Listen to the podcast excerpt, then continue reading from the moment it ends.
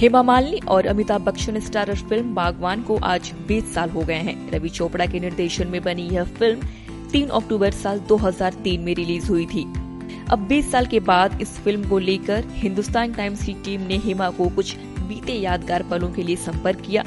हेमा का कहना है कि ऐसा लगता है हम अभी शूट करके आए हैं, लेकिन वह इस रोल के लिए हाँ कहने को लेकर आश्वस्त नहीं थी। हेमा ने कहा उस समय मैं कोई फ़िल्म नहीं कर रही थी और मेरे पास रवि चोपड़ा आए बागवान का ऑफ़र लेकर। मैं इस रोल के लिए तैयार नहीं थी क्योंकि मुझे चार बेटों की माँ की भूमिका निभानी थी, जो मुझे काफ़ी अजीब लग रहा था।